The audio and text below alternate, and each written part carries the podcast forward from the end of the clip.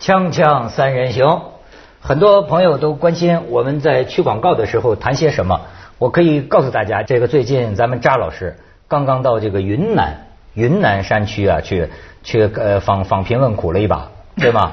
并不是这个初衷，其实呢，就是正好放暑假，我带着女儿回来，因为我女儿在北美国上高中嘛，然后还有一个她的朋友更是在美国生美国长的，两个高中的女孩一起跟我们一共有十个人左右吧，朋友啊去云南，结果就去了西双版纳的山区，已经到了边境了，就翻过山就是缅甸了嘛。嗯。就没有想到，看着点心不像太穷啊，这个这个是木瓜薄饼，对，这是景洪，就是他们的城市特产了，特产，特产，对，很好吃啊，挺好吃吧？嗯嗯啊，这你要就去景洪，就是些游客如云，而且我还惊叹他们的消费能力这么强啊！那一场什么歌舞表演都是一百多块钱，然后你入场以后，你就看着哦，都是不是公费旅游？我我认为大家都很多都是家庭。所以他那个地区的很多也不是外省的，就是云南各地来的也不少。有一个小康的这种中产阶层所谓的这么一个人群，可是我们开了车就上山，只是早上很早出去，晚上回来这样。你你看能走多远啊？就到了边境那种大山上，马上就是另外一个世界。嗯，因为它没有修路，有些段修了一点儿，那上山还是就是盘山而上，雨一下雨全是泥那种。然后到了那那些呃基诺族的山村，我们去了三个不同的民族。哎，看看照片。哎，对。扎扎扎扎扎老师给我们看看照片。哎呦，这是小姑娘。这个这个好像是哈尼族的，就是一个一个山寨里面，呃，还有一个布朗族的。这小孩你看他没有玩具，就弄一个小花儿，而且还是正好是那天就是有外来的客人来了，这些村民弄一些花儿，纸的、塑料的什么，然后穿上他民族服装跳舞。这个是基诺族的，就是一个。啊，他其实是从外边念了职业中学又回来了，娶了一个汉族姑娘回来，这是他们做饭的火塘，就给我们做了很多。你看这个呢，是在哈尼族的那种一个大林子里边，他们因为那天正好除了我们还来了一些客人。他们就没有这么大的桌子，就在林子里边你看铺了芭蕉叶，然后用这种大洗脸盆，这洗脸盆都特别像我们当年就是七八十年代那种塑料盆，对，它里面放了他们就是聚餐的哎聚餐啊煮的粥啊烤的肉。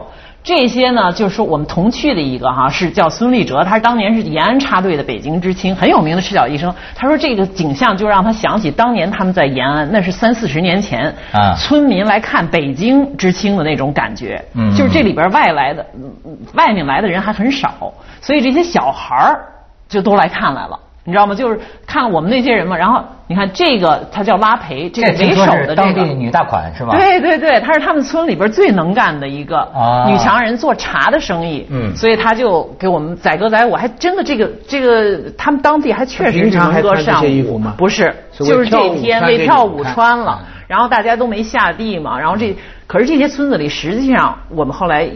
聊天嘛，问起来就是年轻的有很多这个壮青壮年呀，还是出去打工了。比如去景洪去做，他们这几年普洱茶火了以后，就生活比以前好了，多了来源了嘛。就比如是去茶厂，去看看了一个制茶厂，全部是二十多岁的女工，就各地的乡下来的，能一个月挣一千块钱，然后包吃包住，他们就觉得很好了，完全是手工的，在那儿挑茶叶。可是呢。你到了这些乡村，我一问，就是普通的一般的四五口的人家，一年他也就是两三千块钱。那你想，就每个月两三千块是靠种地？呃，不是，就是他能收入卖茶卖点山货，这是比较活分了一点的嘛。他有了一定的交通，有了一定的贸易之后，其他他们自己种点稻米，种。啊，他自己吃就是吃的和住的没有问题，房子也都是当地那是森林嘛，就木头房子，弄点顶多弄点瓦，但我感觉还是很穷啊。这阵儿这这跟这个陈丹青老师聊天啊，他不是现在上山下乡嘛，他画画，对，又到农村去画画。他去的农农村呢，回来跟我讲，当然他是只是看到他看到的啊。但这个陈丹青特有的语言呢，他说现在这个农村呢，就是城市建设吐出的渣子一样。他就说他见到的这个乡村呢，就是这个破败凋敝，就是说你会感叹呐，就是乡村生活方式啊，好像没有了，就是因为青少年不都出去了吗？这都老老老老话题，咱知道，村里就是老弱妇孺，农民都上楼了，嗯，对吧？这种乡村的生活方式荡然无存，而且你就看着，尤其是这个一些城乡结合部，还有就是这个那个垃圾遍地，就是让人感觉到，甚至有人现在提出一个问题，就是说，是不是还是应该有农村的，还是应该有我们想象中的农民这种生活的？但是我觉得这个是一个悖论哈，你看，呃，像丹青说的这个，我我想恐怕是一些内地的农村，就是它还是发展来了。呃，多年前我听过，就有一个作家张贤亮说，我们西北发展不起来，我们是很很有风景的，很干净的，你们欢迎你们大家来污染。他在一个环境和文化会议上呼吁大家来污染，所有的作家都很愤怒，因为我们城市里的，尤其是文人的想象里边，青山绿水这种田园式的生活应该被保存，它是淳朴的，是原始。可是实际上，穷人就是说，在贫困的山区，你不要让他知道有另外一种生活方式，一旦他知道了，他就是老子要吃饭。老子要花钱，你知道吗？你这种老子要开车，老子要包二奶。城城市人凭什么让我们过着这种田园诗的生活？你们看我们，因为我感觉去这个西双版纳，确实那风景如画呀。那茶园高大的树，什么各种植物、水果就茂密，扔在地上就能长。它就是这种潮湿的、非常呃暖的呃这种气候嘛。可是你去了这个封闭的山村，你感觉，当然我是带着城市人的眼光去看，就是美国人的眼光，对，是有一种轻微的这种罪恶感，就是说你觉得我们是不干净的人，异国情调，对，但是我异乡，我觉得是矛盾的呀。最近这个你要他们封闭下去，就这样保存了，最近徐老师是是看了另一头哈，到了我的祖籍山东，对我到了山东，我我先说一下吧，就是说。我其实非常非常想回到我插队的地方去，我就这个愿望。江西。哦。我合计了。呃呃呃，合作了，合计了很多次，都还没约好。我我相信，我假如回去的话，我这个感受会非常深，因为我那批插胸啊，我们都在讲。插胸。就插胸，就是一起这么淫荡，一起一起这个插队的朋友，我们都简称叫插胸。呃，他们现在有的是厂长，有的是什么外企的，什么有的也也有的出国工作什么。大家都合计，但还没有回去。但我最近去的是呃呃山东的北部，招远啊、莱阳啊、呃来呃呃蓬莱啊。蓬莱。那么他们发发现了一些我原来没注意到的现象。哎，咱们留个悬念。原来我们注意到现象是什么呢？广告之后你就知道了。锵锵三人行，广告之后见。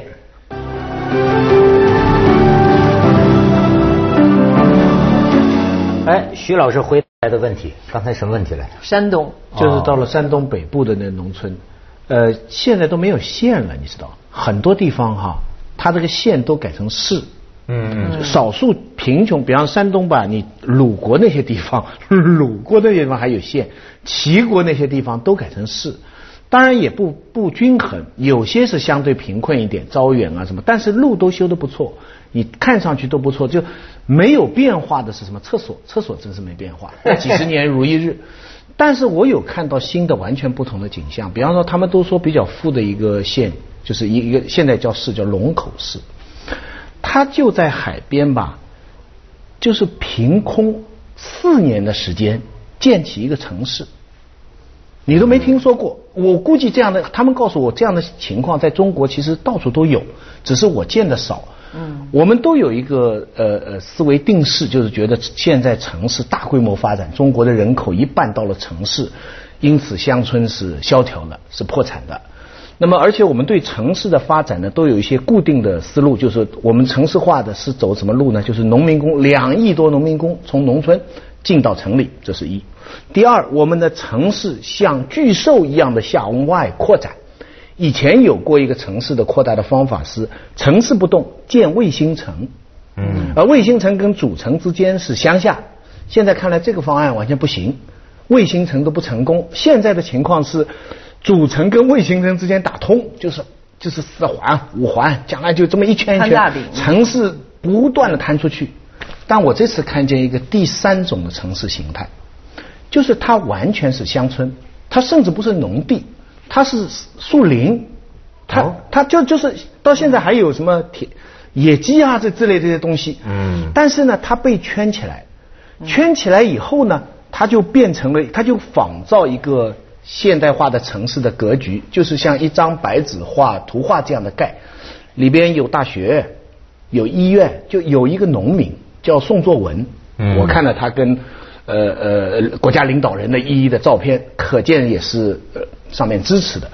然后这里面有大学，有医院，有有有很多房子，正在盖很多很多的房子。那房子都不大，几十平米的，整个是全新盖起来的，非常奇怪，跟外面的这个这个山东的乡下哈，你出来是很不一样的。这使我看到了一种这个形态啊，让我想起什么？你比方说，我曾经开车从比萨，这个比萨斜塔那个意大利，我一路沿着地中海往法国南部。往戛纳那边开，你沿着海岸线，你开多一会儿就会有个小镇，开一会儿就会有个小镇，对不对？有的是历史名城，有的就是新盖的一个区。他说他们也是这样，你进到那个地方，当然了，以我们城里人，尤其文化人的眼光看，你会觉得他有点俗。比方说，有个观音菩萨，旁边那个高尔夫球场叫蒙哥马利啊，凑在一起，对，是不是有点俗，对不对？可是我仔细换一个角度在想，它吸引了大量的城里人到那里去买十几、几十万的几十平方米的房子。嗯嗯，他给很多在，比方在青岛买不起啊，在济南买不起，甚至在北京都不行的人，他就集中过去。然后这个里面就是一个一种新型的城市，你知道吗？这这我看到了一种中国城市化的第三种。当然，在这种情况下，我当然会有一个问题，我就问农民，我就去一个一个，就是司机也问，做饭的人也问，我就问他们对这么一个在他们家乡出现的这么一个新城市的感受。农民的感受是很简单的，他我说你们会不会说家园被人抢走了，或者海岸什么什么？农民就是说你帮那个他们做是五千块一个月。有利可图，但我我倒是联想，你你当地的人五千块一个月，农民就是这么简单。他说五千块一个月，他说他说我想跟他们说你们的你的家园被占了。就刚才我说那个，老子要吃饭。你别跟我说污染，嗯，其实是一个道理。那是说的话，就是话粗理不理，理是有话糙理不糙。但我倒联想你刚才说这个齐鲁，比如说这，其实我觉得这里面可能有一种发展到一定阶段以后，它自然有一种跟传统的这种呃接壤。齐就比较商家，齐就比较商家。从鲁就是比较乡土嘛。从孔子的时候就是这样，所以有这个齐鲁之变。而且这些就是像什么后来的这些学院。像荀子他们那些都是偏齐的，就那那个学院叫什么？我现在想不起来，叫夏呃夏邑蒙哥马利，现在就变成蒙哥马利。我的意思就是说，它实际上这个文化的基因，它会传的很长的。你在一个突变的情况下，全打乱了，不是？但是它到一定程度以后，它会自然就是这种基因会变成显性的。它的它适合什么？一方水土养一方人，然后它就出一种形式的。文化，它会逐渐逐渐混合成一个适宜他那方水土人物的一个形态。比如这种有点学术气息的海滨城市，和内地可能更适于那种种地田园就不一样。比如说我说的那个云南，它可能适宜于边境贸易。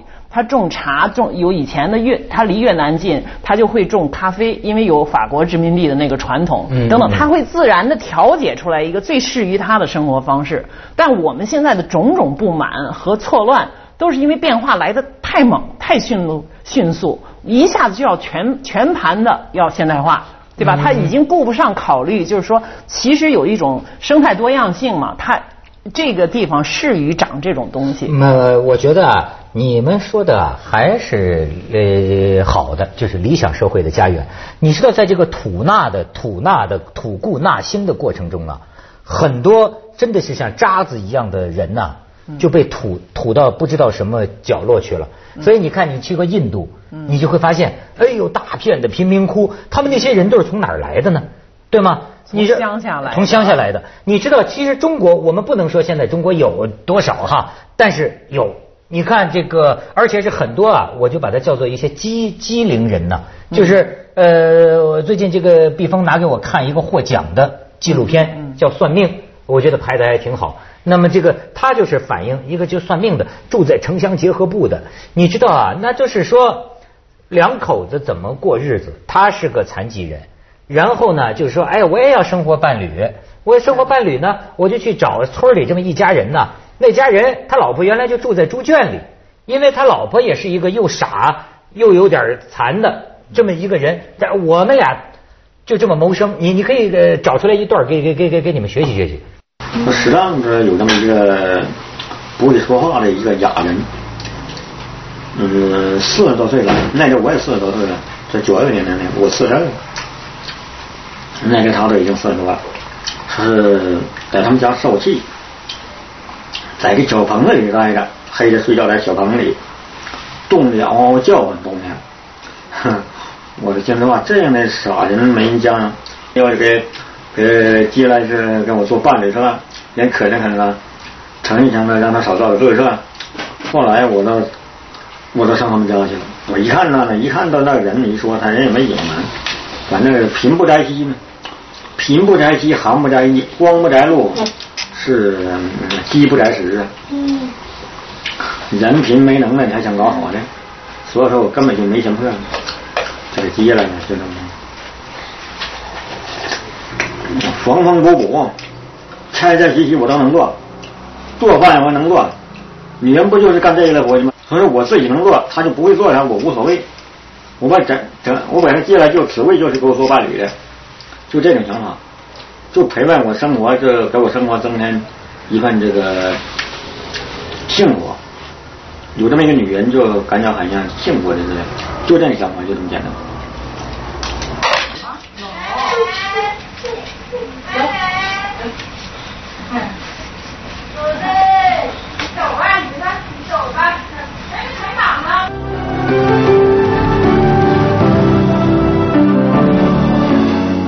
有时候你开车在路上走啊，你经常可以见到这样的一个，就我不知道这算县城的城乡结合部，还是一些什么，就是它也不是农村，好像呢这个农田呐也都被平整成了一片这个大白地，这是白茫茫大地，上面就一些乱七八糟的垃圾，一些窝棚形成一个小街道，这这真是白不呲咧、黑不呲咧、惨不呲咧的这么一些就是。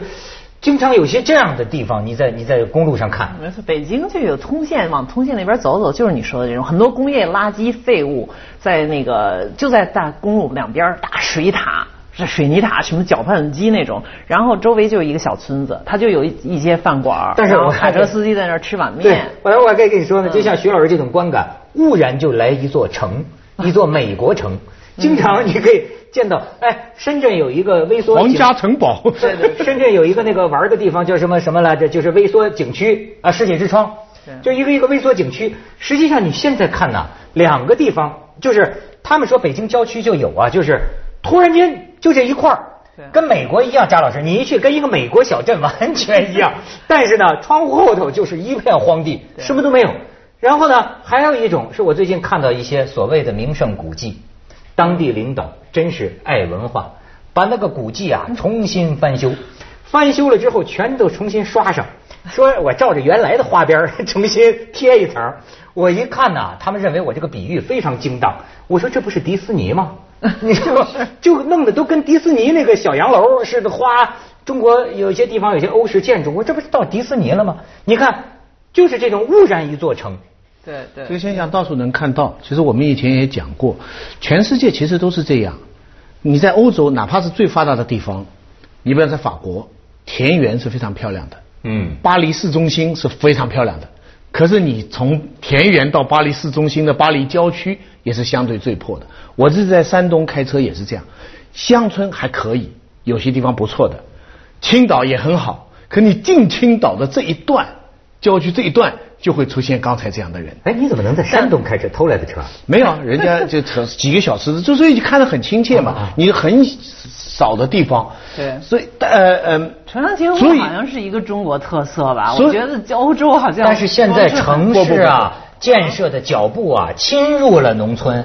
所以某种意义上讲，都是城乡结合部。那你说的这迪斯尼话，我就想起来一个荷兰的一个学者，他经常跑这个呃美国、印度、中国，然后他就有一个比喻，他说呀，现在中国越来越像美国，就都是这种大迪士尼式的建筑。印度也在追赶，将来呢，整个世界这美国化、迪士尼化就要蔓延了，就剩我们欧洲变成一个唯一的一个非迪士尼的。那时候就是说，我们就变成真正的迪士尼了。你们都到欧洲来看我们。嗯，那个时候还有这样的地方，还有这样的国家，你明白就倒过来了。什么需要？真，哪个是假？什么需要未来啊？现在就是。迪士尼的那个那个城堡假的，是靠贝巴伐利亚的一个新天鹅堡。对。可是现在那个新天鹅堡里面最多的游客就是中国拍婚那个婚纱照的团。很多人就是到那个地方去专门帮中国游客拍婚纱照的，已经直接到欧洲去了。不，我我还是想想，我们中国这是一片神奇的土地，什么都有，有那么残疾的、破败的，但是也有。接着下来为您播出《珍宝总动员》。出路好。可能会将来重返乡村，重返。哎，我就是看到放。